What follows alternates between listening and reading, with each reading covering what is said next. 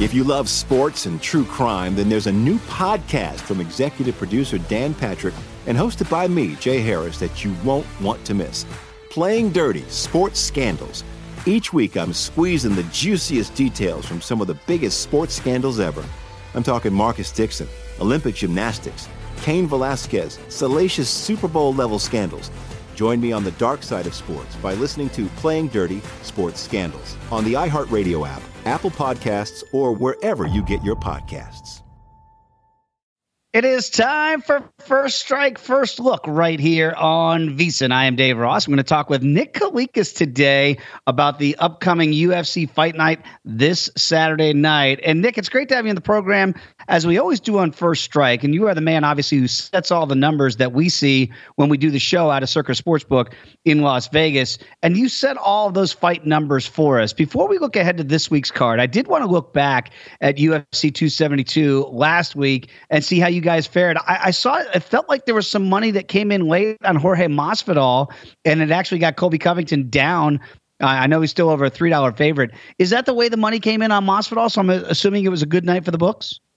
Yeah, you know what? Everything kind of pretty much went as expected as far as the Covington Masvidal fight, where the action was. We were parlay heavy on the Covington side, but the straight bets did come in as expected uh, by fight day on the Masvidal side. So we were a little bit heavier on the straights with Masvidal, but our liability on Covington with the parlays actually outweighed everything. So we did take a small loss because we had so many parlays tied into the Covington side on that main event. And from top to bottom, I mean, with RDA winning, there was a lot of multiple parlays with RDA and Covington. So mm-hmm. Holland, RDA, Covington, all all those things. So yeah, we lost a little bit on parlays, but overall the event went as expected. It was pretty good.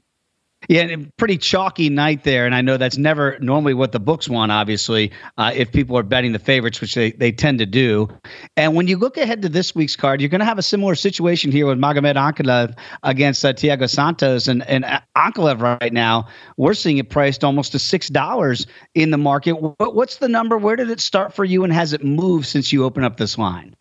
I actually went market high with this number because I think stylistically it's a nightmare matchup for Santos. I mean, you know we have to respect the Santos side. The guy has so much power. I mean, he he's been in there with the best of the best as well, and he could get it done for sure. He's a dangerous fighter. But that being said, stylistically, this is a nightmare matchup for him. I mean, Ankalaev could strike with him. He could take him down. He's he's the better wrestler, of course. He has so many paths to victory in this spot that I actually went a little bit higher than the current market pricing that was out there. I opened at minus 470 when there was like 400s out there, lower 400s. And now I'm actually increasing the line as we go because I don't want to get in that situation like we did kind of last weekend. And again, it can't be helped a lot of times. You're going to get parlay action on b- these big chalk favorites like we just discussed. Mm-hmm. But I think the parlays are going to continue to roll in on the Ankalaev side. So I, am kind of trying to protect that side a little bit because I do think he gets it done this weekend. So he right now he's at minus 505 and we open him at minus 470. When I look at the uh, the over under for the total rounds here, remember, of course, everybody out there, because it is a main event, it is a potentially five round matchup, and I'm seeing three and a half, which is a total you don't see a whole lot. Traditionally, it could be two and a half if they really think it's a quick night, maybe one and a half. But this is an interesting number to me, and I'm seeing it juiced pretty evenly here, around minus 115 so far for Santos and Ankalaev. What'd you make of that number of starting it there at three and a half? Because again, to me, Nick, I don't see that number uh, out there very often. Yeah, no, I think it's a good spot because you don't want to go four and a half here because a lot of people are going to go on the under for sure. There's no question about it because I don't expect this fight to actually hit the scorecards and go all five rounds. In fact, if anything, the under three and a half probably still has a little bit of value because there's a lot. That's a long way to go for both these guys. Mm-hmm. I mean, mm-hmm. these guys are both heavy hitters, and like I said, Ankalaev's path on the ground is there as well. So I think three and a half is more fair in a situation like this. If you go four and a half, there's no question we would get buried on the under. Right now, we're still probably going to be a little bit heavier on the under three and a half as well as we go by fight day. But again, we will adjust and make some you know minor tweaks here or there so we don't get too buried on that underside. But I expect the three and a half to at least get us a little bit more two way action. Hey, it's a great point too, Nick, because again, we mentioned it with UFC 272. Both Colby Covington in the main event and RDA in the co-main, I believe, are, are, about four and a half, and both those fights did go over. And I know a lot of people were playing those unders, assuming it, it would be one of those type of nights, and it was exactly as you had predicted in the way you set those numbers. So again, three and a half is what we're seeing right now for the main event in this one. Talk with Nick Kalikas again. Follow him on Twitter as I do at Fight Odds. Does a great job of setting those numbers each and every week. So Nick, when you have a, a fight card card like this coming off of UFC 272, where obviously because it's a pay per view, because you have big time draws, you get a lot of the eyeballs and attention out there. What do you see on the on uh, typically on a week after a major pay per view? When you put those numbers out, are you look the sharps coming in early and then the general public coming in late as we get closer and closer to Saturday? Yeah, we do get some sharp action early on. Um, we've taken already some decent sharp action, some over the limit bets um, on this card as well. We we typically do. Uh, so yeah, you'll see some sharp bites along the way, and then of course more public action will come in uh, by fight day as well. But I think the pay per view did so much handle. I mean, we did so much right on this last pay per view card. I think that will carry over to this card as well. It just seems like MMA and UFC, obviously in particular, continues to grow as far yes. as sports book, the sports betting handle every week. I mean, it, like I, I love to see it to be honest with you, because again, we get so much crossover from professional bettors that are betting other sports that want to take a stab into the UFC and enjoy watching the fights as well. So the handle continues to climb and increase every week. So I expect this handle to be a lot better than people uh, anticipate.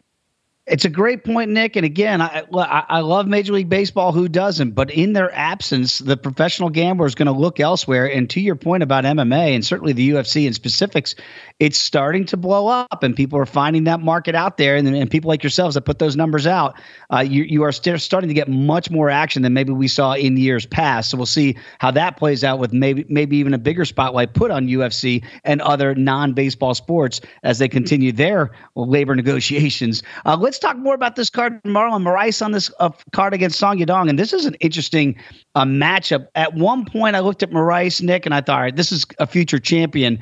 Didn't exactly work that way out. And now he's over a $2 underdog to Song Yadong. What are you seeing here market wide and any action so far coming in on the Brazilian underdog?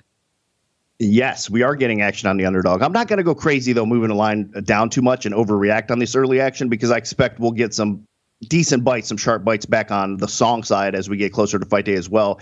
And at this point of his career, you know what? I just don't trust Moraes. I mean, he's like you said, there was a lot of high expectations coming into his UFC debut, being a champion in another organization. I mean, the guy is one of the best strikers I've seen in the sport of MMA. I mean, just so mm-hmm. precise, you know, technical. He's got the knockout power, just so great. But his durability since he's entered the UFC hasn't been there. I mean, I think he is showing signs of a declined fighter. And unfortunately for him in this matchup against Song, I think Song is durable, right? He's going to be able to bring that pressure. And when he hits, he hits hard. I mean, he he definitely does some damage. That's why I don't trust Moraes in this spot. I think he could be doing pretty good until he's not, so to speak, right? So I think this is just a difficult matchup at this point of his career for Song. So I'm going to try to keep this line on the higher side if possible, because I do want to try to draw a little bit more action on the dog in this point.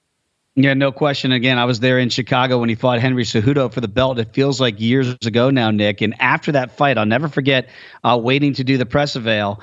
And I look right next to me, and who is it? It's Marlon Moraes, who is still in his fight garb, still battered and bruised. And I, I didn't even know what to say because you're in that human moment. And I just kind of looked at him and nodded my head, like, I appreciate your value, val, uh, valor, but it felt like a broken fighter.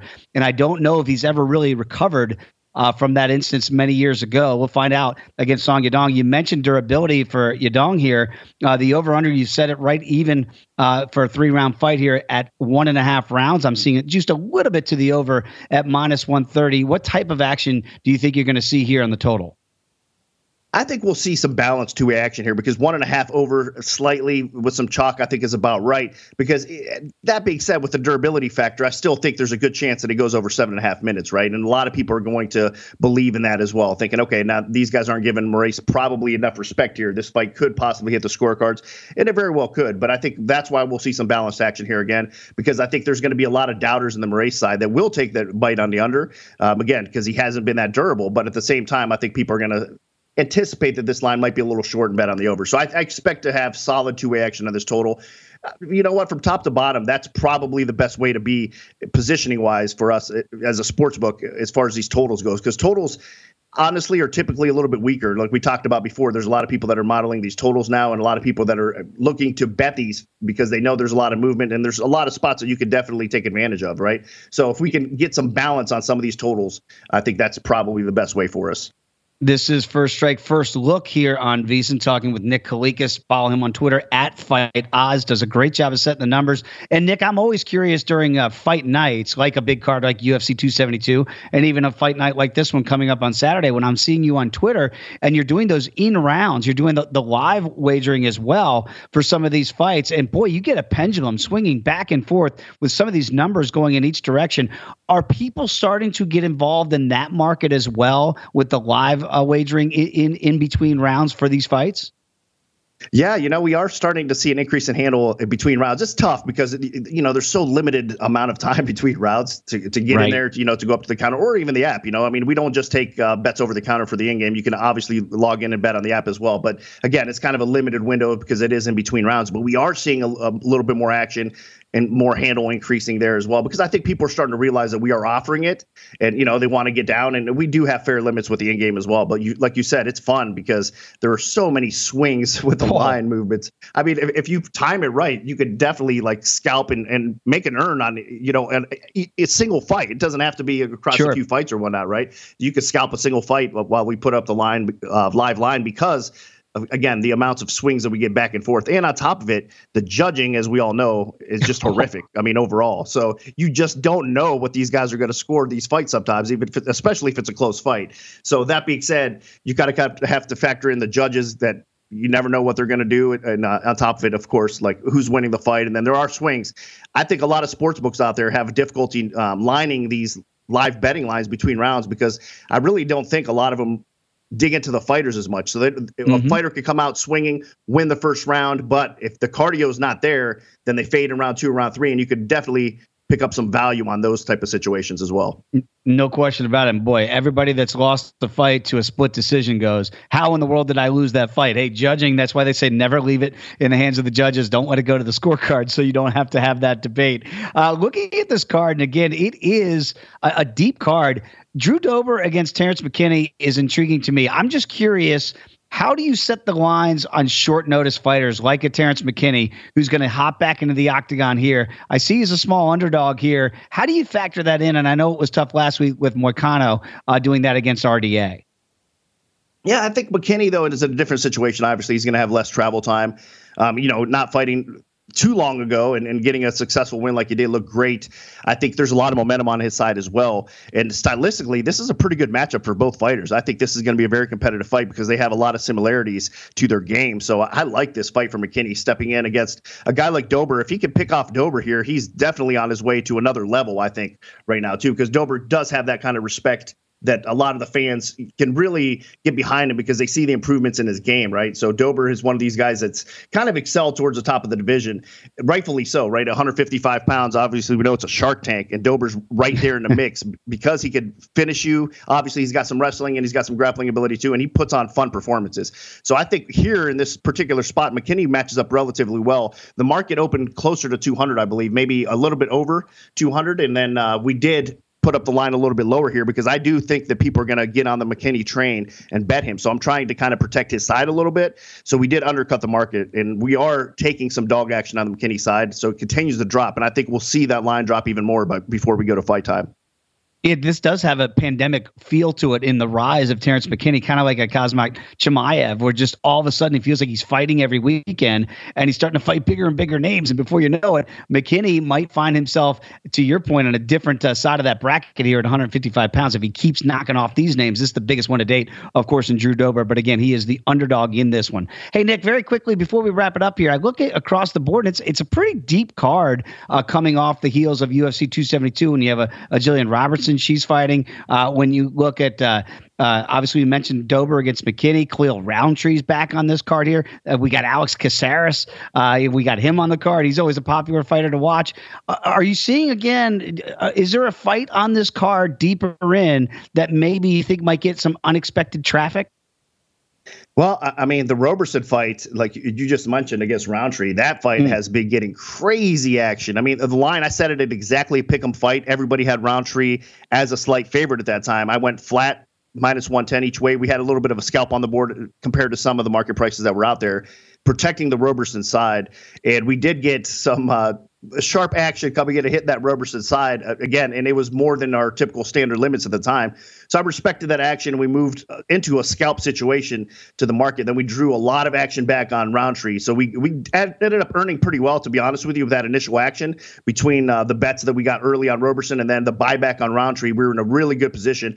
And then as soon as the line settled again, we did get another bite on the Roberson side from sharp action as well. So that's why we're sitting where we are right now, minus 138 plus 18 for the Rountree fight. It, I'll tell you what, it's amazing because, like I said, this is going to be a very fun fight. Both these guys are obviously two strikers, high level strikers, and there's a lot of knockout potential for sure. But I do think the Roberson side seems to be the sharper side, and a lot of people are agreeing with me on that point. So I'm, I'm going to be curious to see where this closes because it can't get too crazy high because the Rountree side of it, again, he's got so much knockout power. It doesn't take much for this guy to knock anybody out. But that being said, I think Roberson is the better overall fighter, and I think he's a better striker. So should show here, and that's where we're getting a lot of action. I wasn't uh, anticipating that much, I guess, on this particular fight, this early on at least.